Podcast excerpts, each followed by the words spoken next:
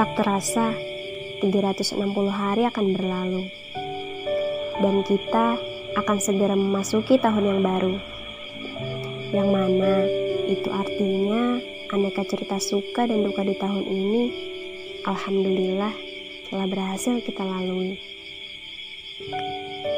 Dan ternyata, firman Allah dalam Al-Quran, Surah Al-Baqarah ayat dua ratus delapan puluh enam itu benar ya, bahwa Allah tidak membebani seseorang melainkan sesuai dengan kesanggupannya.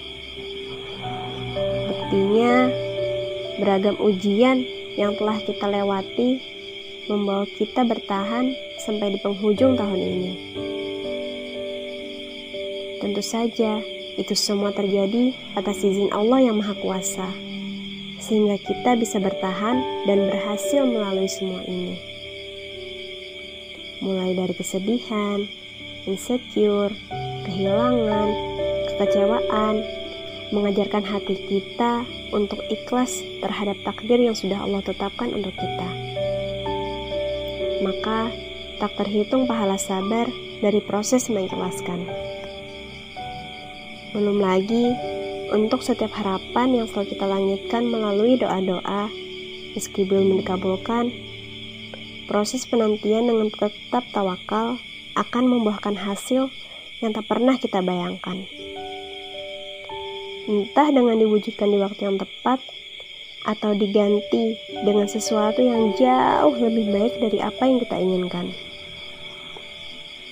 Kemudian,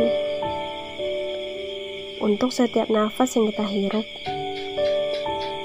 semilir angin yang menerpa kulit, pemandangan indah yang menyejukkan mata, alunan bunyi yang menyapa telinga, dan beragam nikmat lainnya, jangan pernah lupa untuk kita syukuri. Dengan cara, tetaplah taat, jauhi maksiat, tegakkan sholat, dan cukup berharap hanya kepada Allah Subhanahu wa Ta'ala.